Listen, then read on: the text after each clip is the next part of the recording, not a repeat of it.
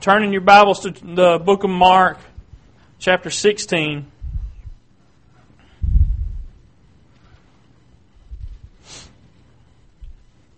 Mark chapter 16, verse 15.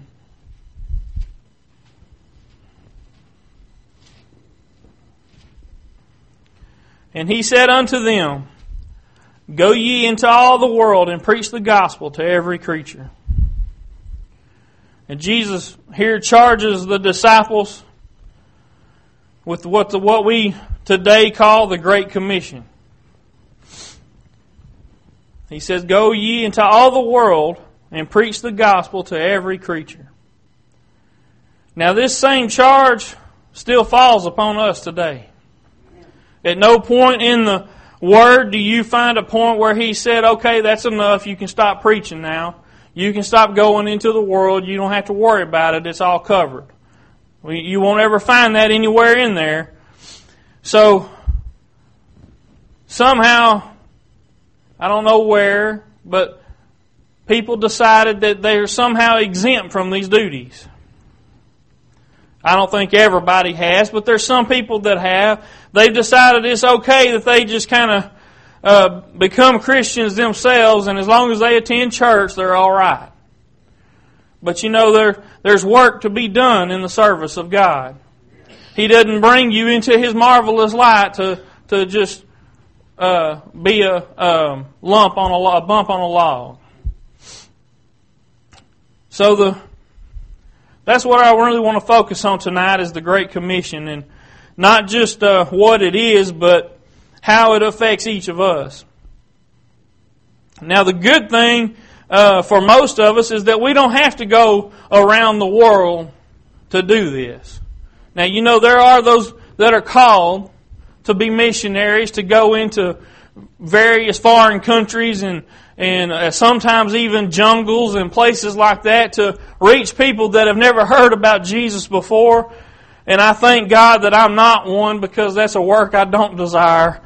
But, you know, and I, I want to make, make you uh, aware of the fact that uh, we need to really support those people. Because that is, man, that, like I said, I'm glad it's not me that's called to that kind of work. It's, it's very difficult and it's trying. There are places in this world that people are even killed uh, for trying to preach the gospel. But nevertheless, even though we're still here in this small town of Kennard, the duties still uh, apply to us. It's still our responsibility to go into the world and preach the gospel to every creature. Now, you may be sitting there thinking, well, I'm not a preacher. Well, that doesn't matter because you still, if you're a child of God, ought to have something you can share with somebody that's not. You ought to be an example as, as the word Christian is defined as being Christ-like. There ought to be something about you that's different from those that are not. There ought to be some, something that when somebody looks upon you, they see hope where there is no hope in any other place. They ought to look at you and see something different that they don't encounter in normal worldly people. So as we look around us, we need to be thinking about the Great Commission. Now, God has been dealing with me a lot lately, and I'm still in the midst of praying. I'm not sure exactly how this is all going to go. But I think God is, is leading me to, and probably this church in general, to be, to reach out to people in this area in some way or fashion. And we're going to see what that all entails as we continue to pray. And when I, when I remind you to pray for the church, keep that in mind. Be praying that not only God will add to our numbers, but that God will give us wisdom and guidance and knowledge into what we need to do to fulfill the Great Commission. It's not an easy task. In no way, shape, or form is what Jesus commissioned us to do easy. Even for those that claim to be preachers, it's not easy. But He provided us with a source of power, a source of strength that will enable us to fulfill that great commission. Now, I want you to think back and think of anything that God has ever asked you to do or any, any story in the Bible where God asked somebody else to do that He didn't provide a means to do it. You won't find one. You'll never find an oppor- a, a point in the Bible where God told somebody to do something and He didn't provide a way for it to happen. He never expected anybody to get out there on their own and just make something happen for God. He always provided for them. So, in the midst of that provision, what I want you to see tonight is the, the source of power, the enabling agent that He provided us with is the Holy Spirit. If you look over in Luke 24 and 49, this is a kind of right at the same time period, even though it's in a different book. Luke chapter 24, verse 49 says, And behold, I send the promise of my Father upon you, but tarry ye in the city of Jerusalem until you be endued with power from on high. So the baptism of the Holy Spirit is the source of power that you need.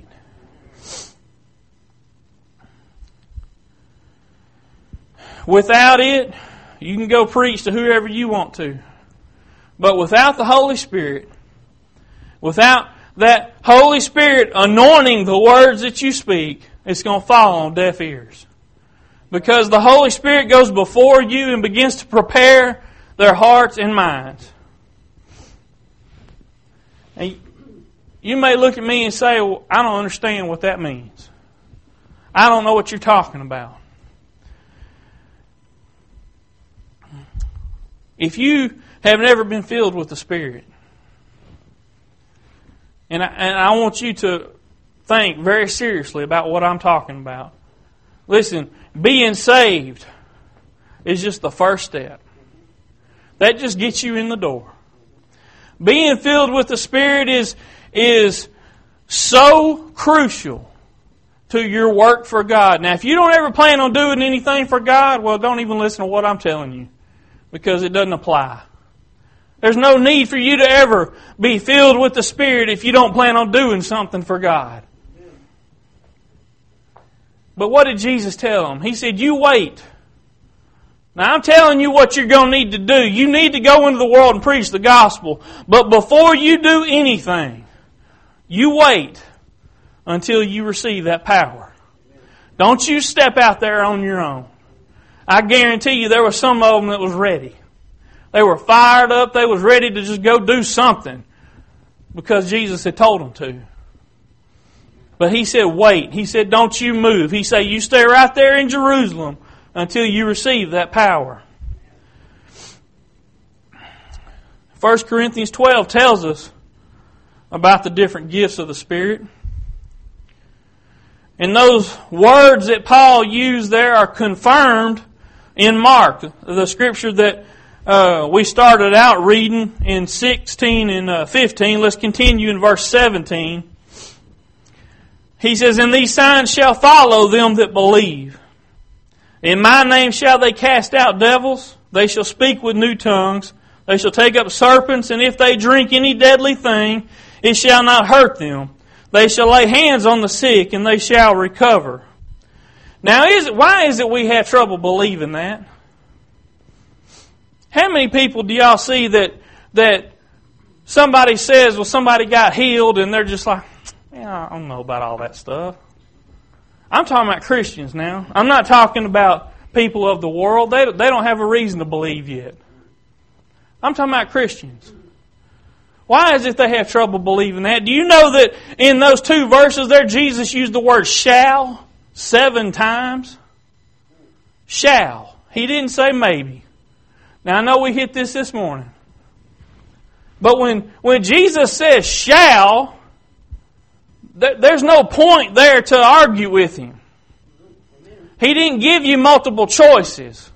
He said this will happen. Now I don't mean to tell you tonight that when you go out and you start to preach to people that all of these things are going to happen, but I'm here, I'm here to tell you that you can believe that something's going to happen. You can believe that there's going to be a change made in somebody when you begin to preach the, the gospel to them. When you begin to, to pray for people and, and you speak faith into their life, something's going to change. And there is no reason, there is no place in the Word that you'll find that should give you reason to doubt that when you lay hands on somebody, they ought to be healed. The Word tells you they shall recover, is what it says. So why is it we have such a hard time believing these things? I want to tell you tonight that not only are these things possible, but we should expect them. That kind of changes your perspective on things, don't it? You know, I grew up seeing things happen. Things that I can't explain in the natural. I grew up in a, in a church where it was on a regular basis you saw people healed. When you grow up in that kind of environment, it, it's a little easier to believe, but you know, I still find myself, my carnal side, reasoning with my spiritual side, trying to make sense of all of that. When I ought to just tell him, shut up, because the Word says it shall happen and it is going to happen. I should just expect it. Have you ever prayed for somebody and that was sick and you wasn't really sure what was going to happen from it? You hoped they got healed, but you just, you know. We ought not have that kind of attitude. When we pray for somebody, we ought to be expecting the change. Like I told you this morning, we know what God's will is. We know it's God's will that somebody be healed. So we ought to be expecting it. Listen, that's what faith is all about. Faith is not just a warm, fuzzy feeling. Faith is not just this emotional thing that, that increases your hope. Faith is something that you need to be basing on a rock, something substantial, something that you can expect. Because faith is based on those things that are true. It's not, it's not something that just sounds nice.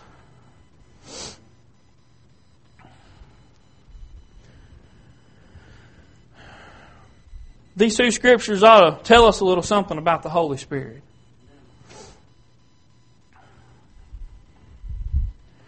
The only stipulation Jesus used here in verse 17, it says, And these signs shall follow them that believe. If we go into our work for Jesus, our work for God, the, the Great Commission, we go into that with expectations. We expect to see change in people. We expect to see miracles. All the only other thing that, that relies on seeing those things come to pass is that the people we encounter believe. If you go and you preach to people and you tell them what God might do, you know what God might possibly do. I've seen, I've heard of stories where, where people were, and I don't know, I've never seen it, but it might happen. You go with that kind of attitude, they're not going to believe you. You have got to, listen, you've got to have belief in yourself before you can put it into anybody else. You've got to have your faith built up and, and strong before you get into that situation. You can't expect it to show up just because you're there. You gotta take it with you. You gotta already be equipped before you get there. You gotta have your mind made up.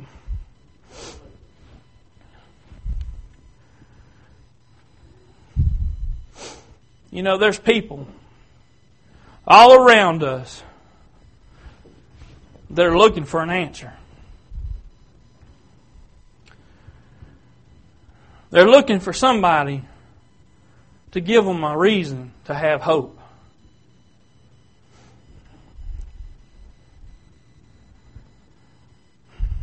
You know, I past two days I've just had a a heavy burden on my heart, and I don't and I don't know what it is yet. But I've been praying and I've been asking God to just show me what it is, or even before I know, I'm asking God to go ahead and be moving in that area. Let His will be done, because I don't even know what to pray for yet. But I know there is there is. Uh, and I don't I don't mean to make light of this, but you know, in the movie Star Wars, they said there's a disturbance in the force. That's kind of how I feel right now. There's just, there's this heavy burden in my spirit right now. And I, I, I believe it's for, for the people of this community. And I, I think it's because God is preparing me and, and through that He's going to prepare this church to, to reach some people. And I want y'all to get a hold of this tonight because this, this great commission that I've been talking about, this, look, understand that this was the last thing Jesus told us before he left this earth. Now think about that for a minute. If you know you got a friend that's going away, or say you're going away and, and you've got this friend, what's the last things you want to tell them? It's going to be important, ain't it? You're not going to tell them, well, had a good game today. Had nice weather. You ain't going to be concerned about all that stuff. You're going to tell them something important because this is your last chance to physically speak to them face to face. What did Jesus do? He chose to tell us about the Great Commission because this was His last opportunity standing face to face with his disciples to share with them what he wanted done. Now you know he could have chose to do this any number of ways.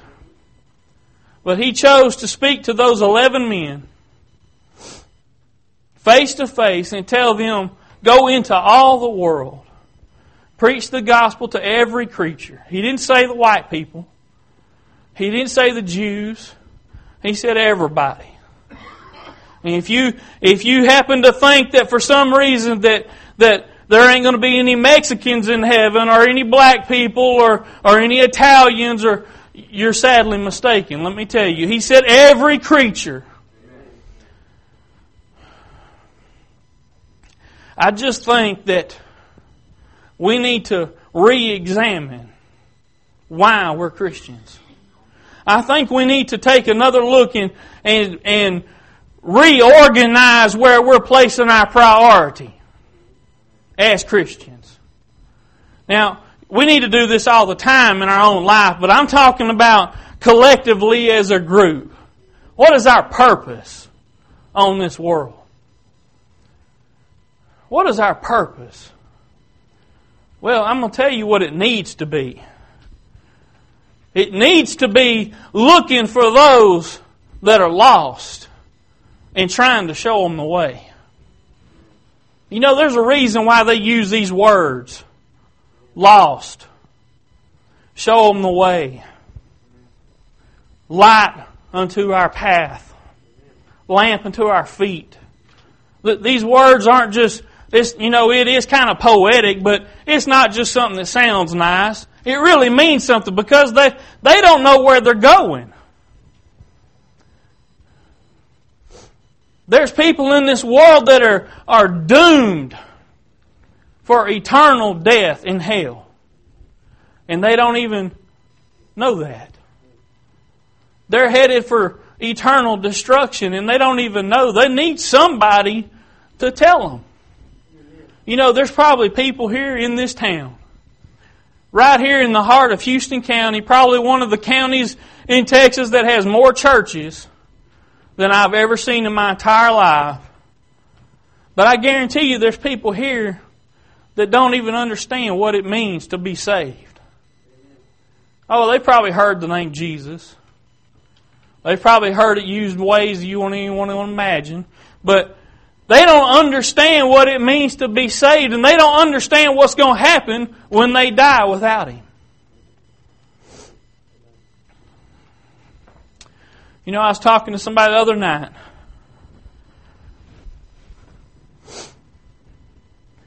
they said they had been saved three times, but they still wasn't sure. They just didn't know what it took to really be saved. And then they asked me, you know what? How do I know for sure? So I explained as best I could.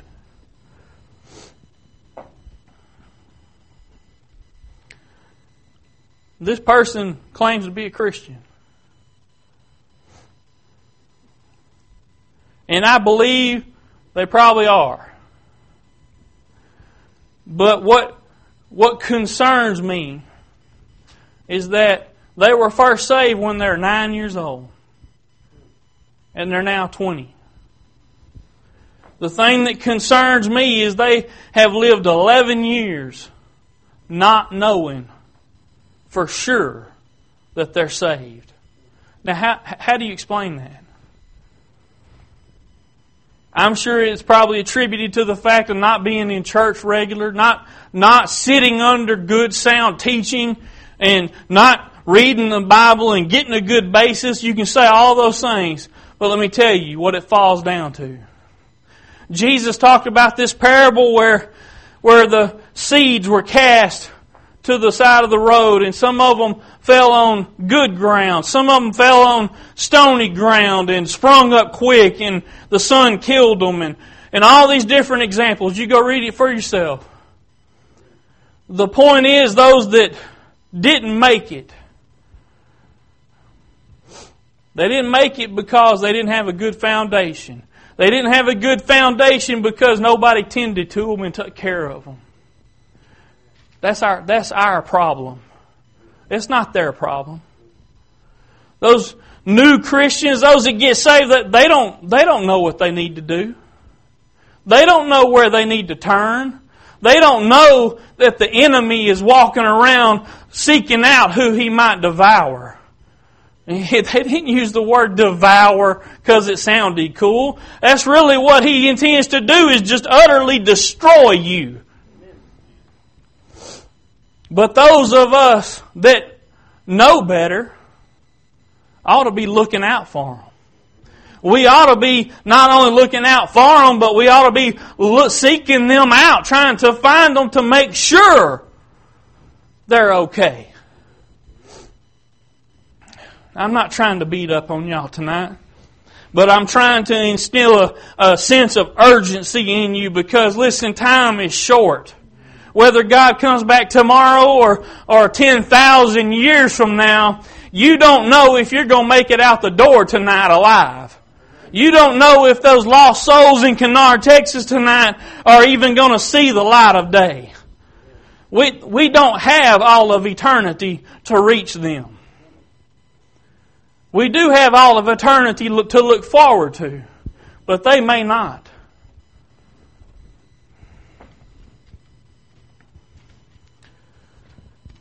I don't know how else to say it. All I know is, like I said, that God is dealing with me and convicting me. And what's good for me is good for you.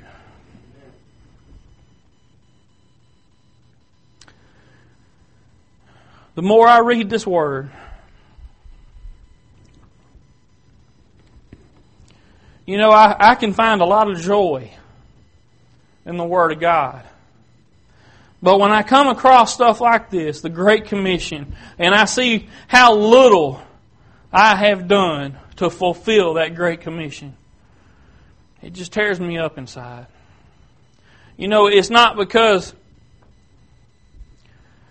somehow I feel inadequate or I need to do more. It's none of that. It's because I know I'm not doing what Jesus had wanted us to do to the extent He wanted me to do it. When I think about that and I think about how He feels about those that are lost, and then I think about how I feel about them, and I see that they don't compare. Because His concern for them is far greater than mine is. And you know, the very thing I need to be doing is working to get those closer to each other. I need to be having way more concern for, for those that are lost. And I'm sure most of y'all here tonight would probably say the same thing.